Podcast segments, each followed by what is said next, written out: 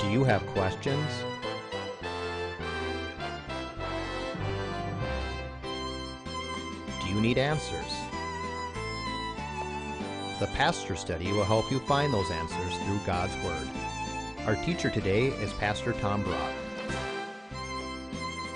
The Pastor's Study is sponsored by Pastor Study dot org. So grab your Bible and join us for The Pastor's Study.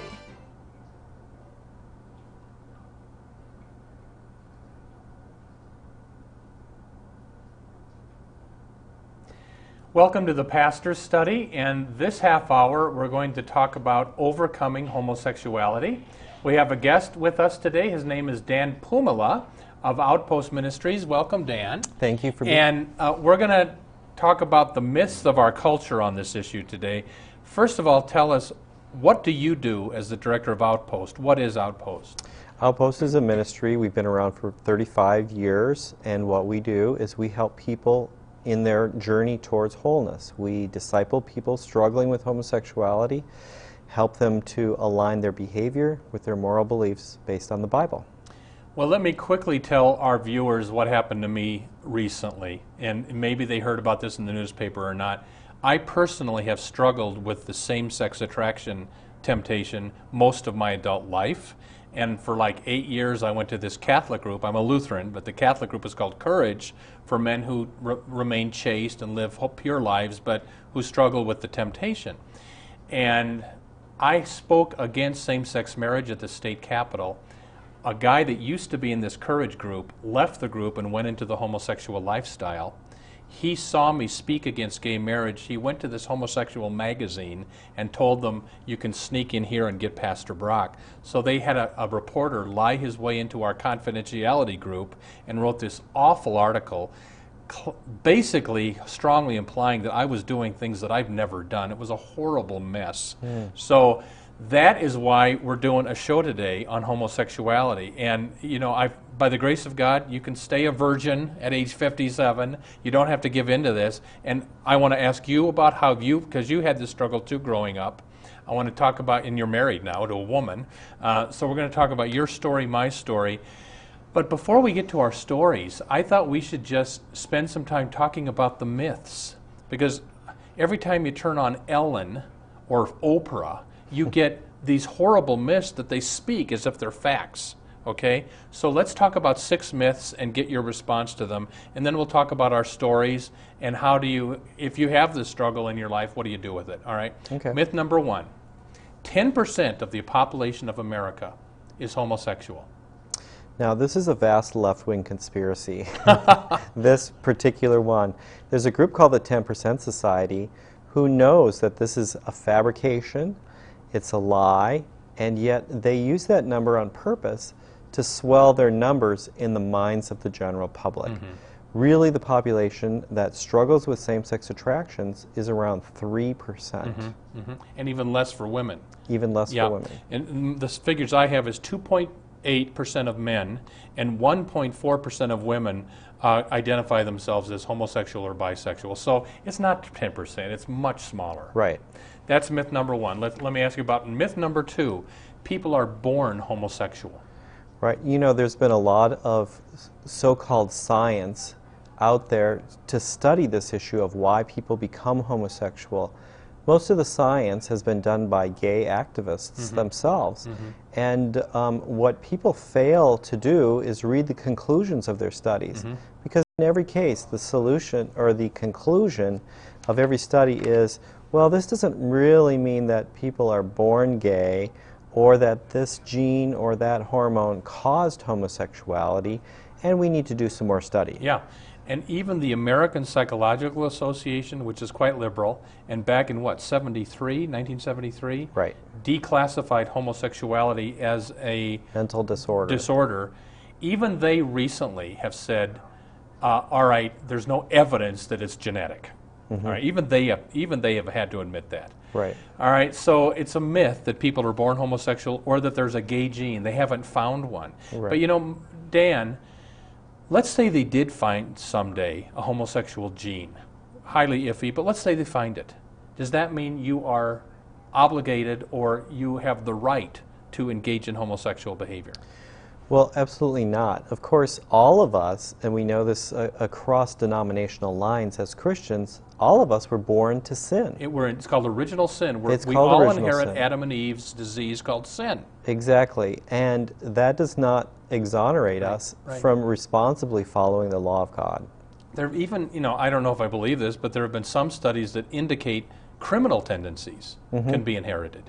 That doesn't give me the right to rob a bank. We we've all we all have original sin. We're all born with sin. It comes out in one way in you, in somebody else in some other way, but that doesn't give you the right to practice it. Exactly. Yeah. All right. Next myth. Myth number three: homosexual relationships are no different than heterosexual ones. Well, th this again is another fallacy. Um, you can't have two men uh, bringing up children and and having the children understand what it means to be a man or a woman. Mm-hmm. Um, you can't have two women bringing up children and having the children have an, an equal understanding mm-hmm. of what a man or a woman is. Um, really what they find is that um, domestic violence is dramatically increased in gay relationships, particularly lesbian relationships. Mm-hmm. So if we're a society that claims to be against violence, then we ought to also Um, try to eliminate some of the places where that happens. Yep. That's gay relationships. Well, sadly in America today, when I was real little this wasn't true, but in America today, heterosexual premarital sex is everywhere, and mm-hmm. it's high. But if you look, I, I'm going to quote now Lambda, and this is that's not a that's a gay publication. Exactly. twenty-four percent of gay men have had more than one hundred partners. forty-three percent of gay men have had more than five hundred partners. twenty-eight percent of gay men have had more than one thousand partners. And th that makes them open to all kinds of diseases. And so um, the, the point is, yes, heterosexuals are sinning a lot in our culture, but for homosexual men especially, the rate of partners is just choo, through the ceiling. Right. They, they, you know, they use the term committed relationship to sort of justify mm-hmm. um, gay marriage, for example, but there is really no such thing as an exclusive relationship in the gay community. Yeah. They try to promote it as mm-hmm. such, but they don't use that word because they cannot. They are, there is a lot more promiscuity amongst well, homosexual relationships. The way that this was, I'm a Lutheran, and I'm not E L C A Lutheran anymore, but the way that was sold to the Lutheran church is we need to let these pastors who are homosexual in loving, committed relationships be pastors, and we need to affirm this and bless this in the church. And the E L C A voted to do that now, tragically. But when some of these people in, in my Courage group would say is when they when, when a couple, homosexual couple, a male couple, they're not really exclusive. I mean, they still do all kinds of stuff on the side. Exactly. It doesn't mean like it does in with heterosexual relationships. Well, there is a mutual understanding and agreement that it's okay to step out yeah. of the relationship. That's the norm. But how would you feel if your partner was stepping out on you? Mm-hmm. It would leave you brokenhearted, and the relationship would crumble. And that explains why these relationships are so short-term. And I think the reason there's so many sexual partners for homosexual men anyway, it's a reparative drive.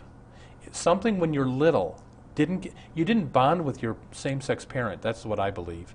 And so you're trying to look for your masculinity, and you, people do it through sexual means, and it never works, so they're always trying to repair the, I mean, is, is that, uh, explain this. Yeah, that's very common. Um, there's, there two dynamics that work together. The first one is defensive detachment.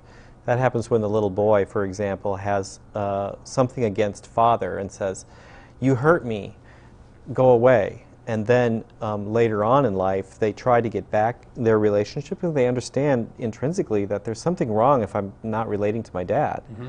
um, and they, they come up against a brick wall. They don't know how to connect. Well, puberty kicks in and they realize, I have to connect. Well, maybe the only way I can do that in their thinking mm-hmm. is through uh, uh, connecting with other people like me. In a sexual way. Right. And then that, of course, leads to homosexual behavior between the two. What do you think about this, Dan? I, I don't think it's genetic. What I think happened to me and to a lot of homosexual people with this struggle anyway is early in life, we're talking ages three, four, five, I never bonded with my father.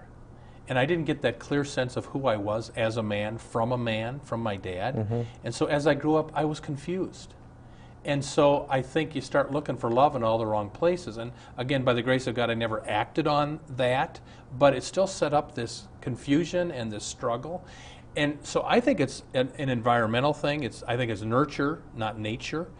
Uh, what's your opinion on that? I agree with you for the most part. Um, There, there have been some indications that there might be some personality traits that might lend somebody... Like if you're overly sensitive or something? Right, or artistic, and then you okay. and you grow up in a culture or an environment that's very macho, that you don't identify with the traditional masculinity things. Mm-hmm.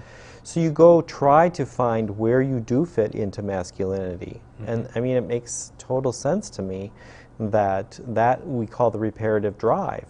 Um, it's a good drive, but when it becomes sexualized, it crosses a boundary. Okay. So, Dad, bond with your children early. Amen. Mom, bond with your daughters early. Exactly. Um, fathers have the power to name their children, both boys and girls. And if the fathers are absent emotionally or physically, if they're unable to tell the child, this is who you are, you belong to me, mm-hmm. then the child is going to go looking elsewhere. Exactly. All right. Myth number four, AIDS is as much a risk for heterosexuals as it is for homosexuals. Well, all you have to do is study the um, AIDS statistics here in the United States. Now, I do think that they're different in other parts of the world, Africa, for example. Mm-hmm. um, but uh, the, the, the way that AIDS, the H I V virus is transmitted primarily comes through homosexual types of behavior. Mm-hmm. And so, biologically and medically speaking, no, it, it, it doesn't play favorites. No. And this is from the Centers for Disease Control, not a Christian group, that's the government. Right. The Center for Disease Control says, get this everybody, homosexual men are a thousand times more likely to get AIDS than the general male heterosexual population. Wow. A thousand times. A thousand times. Uh, let's try the next myth. Um, the Bible t- does not condemn homosexuality, only promiscuous homosexuality. What's your view on that?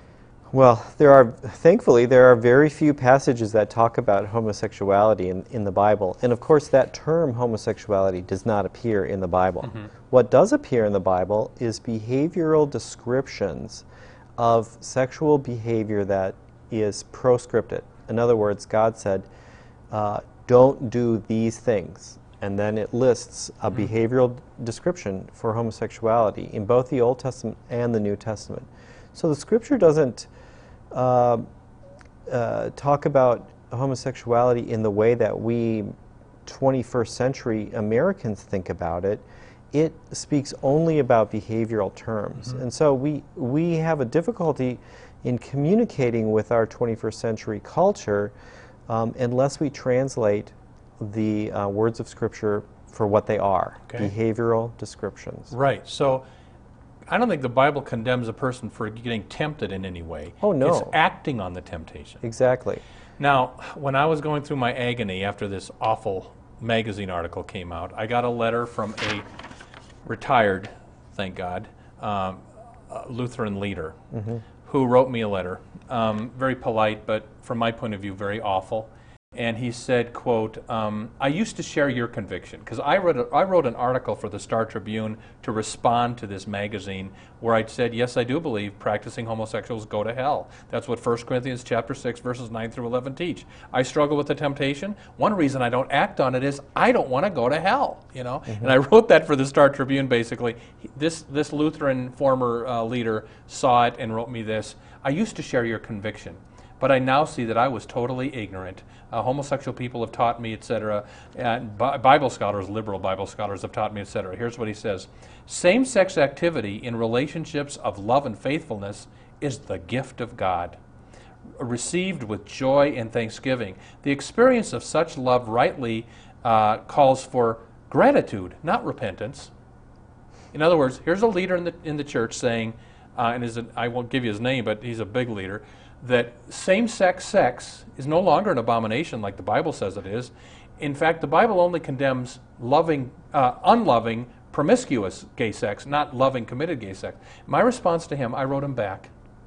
And this man has led a lot of people astray for many years. And I, and I said to him, I, I got more blunt with him than I ever have. I said, my prayer for you is that before you die, you publicly renounce what you have said on this issue, because mm. you are leading people to hell. Exactly. He's telling people you can live in impenitent sin and still go to heaven. That's not what Paul writes in First Corinthians six, nine through eleven.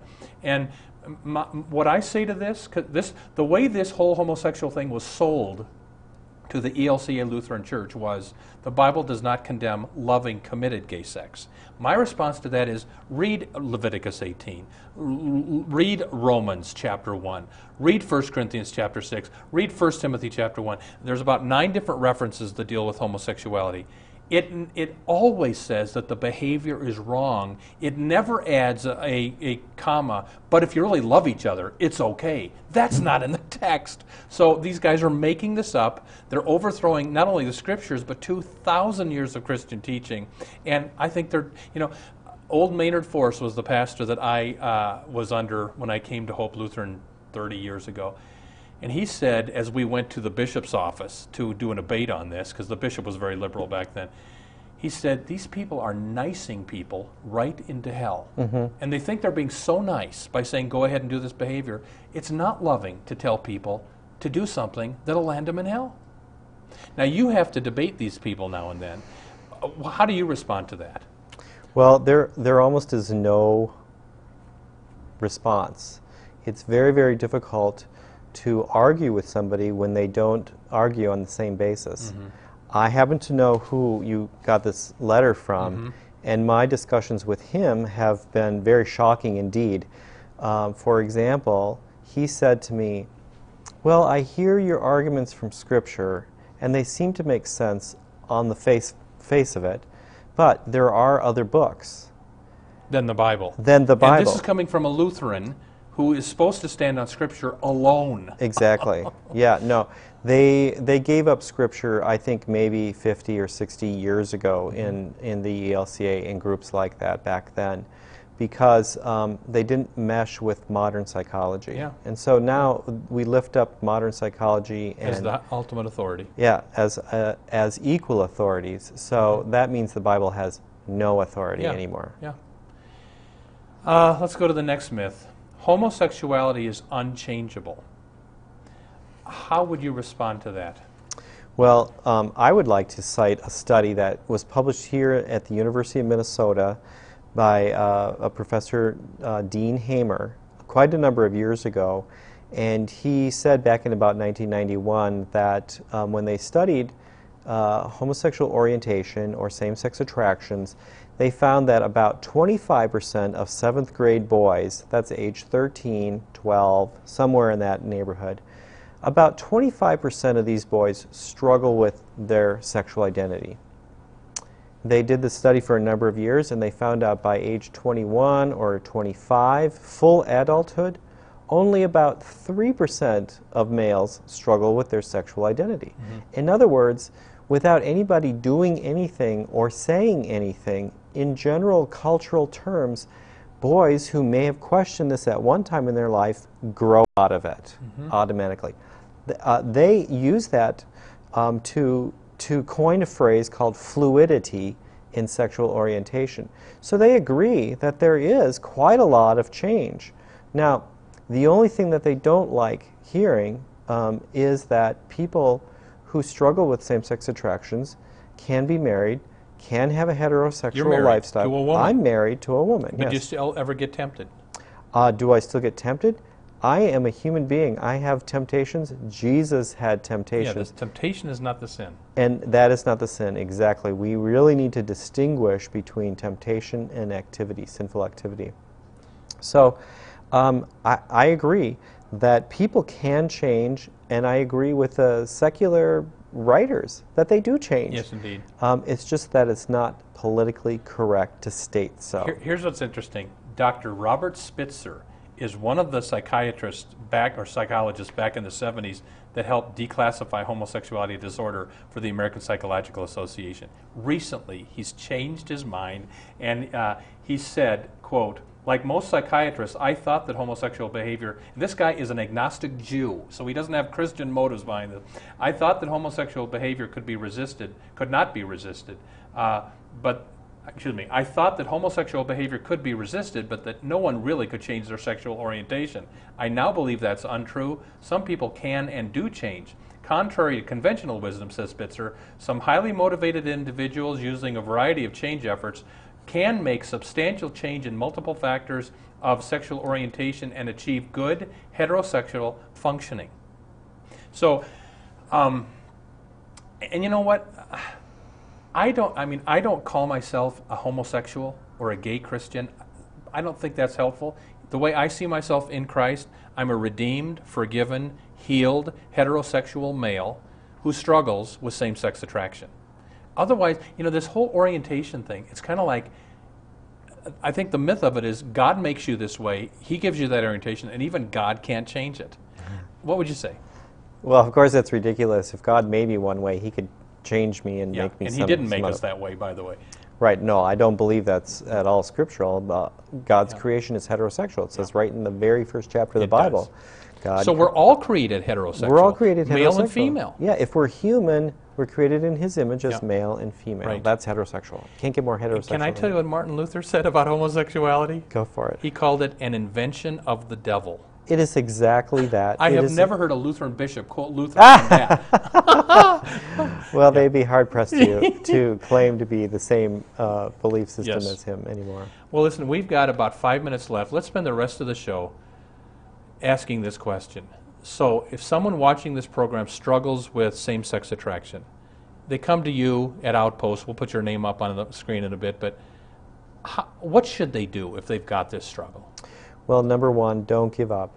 God has given you all that you need for a life of godliness and contentment. Mm-hmm. It says that right in the New Testament. Okay. And so we, we, we want to discover that with people. We want to discover how can I be content being the way I am, struggling with the issues that I struggle with.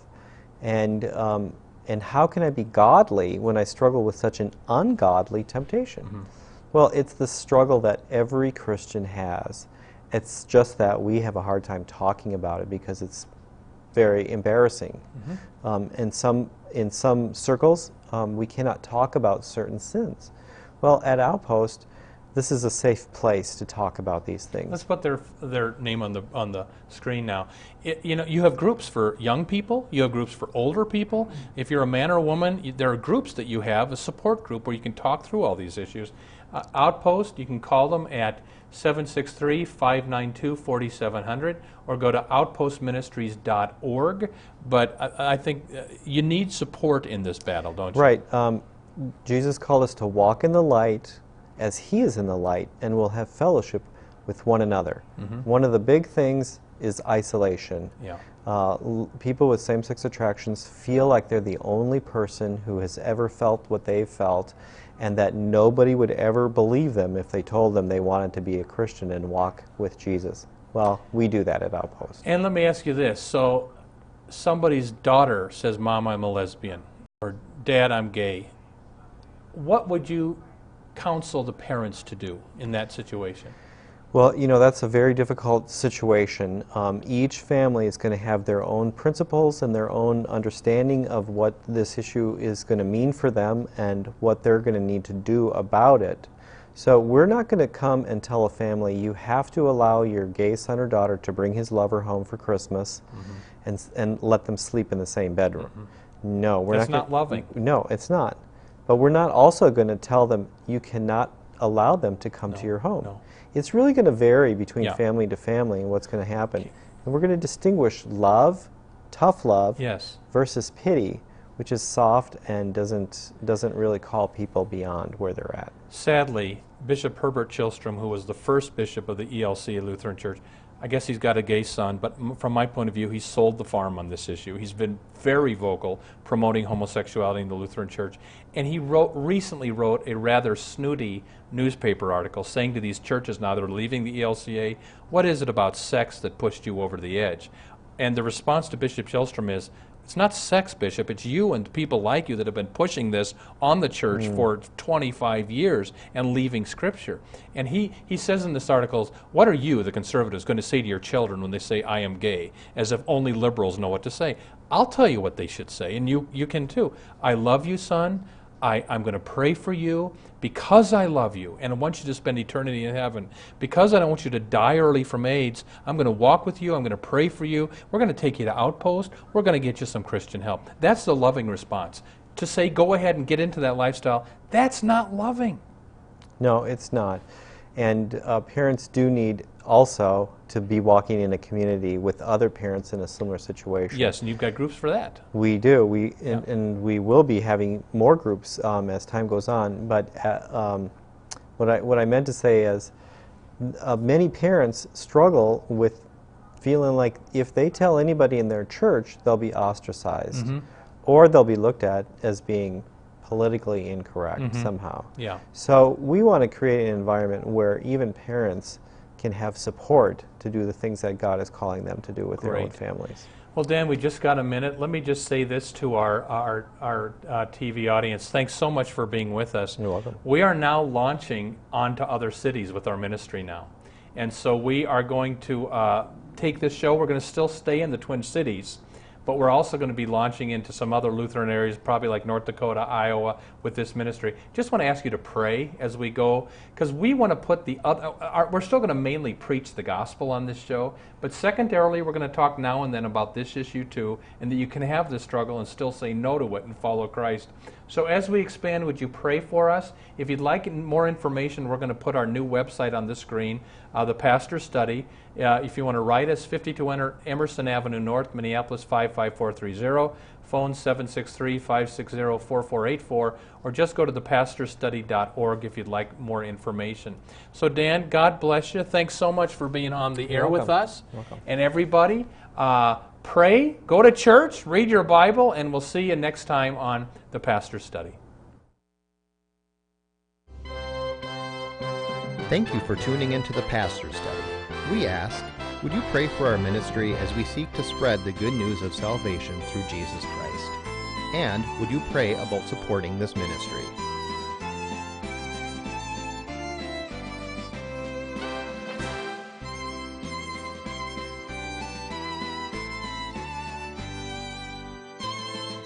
Our address is The Pastor's Study, fifty-two hundred Emerson Avenue North, Minneapolis, Minnesota, five five four three zero. Our website is pastors study dot org. And our phone number is seven six three, two six zero, four four eight four.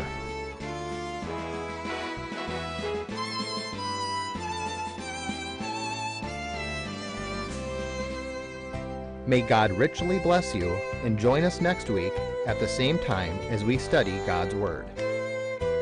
Until then, may the blessing of our one triune God, Father, Son, and Holy Spirit be with you.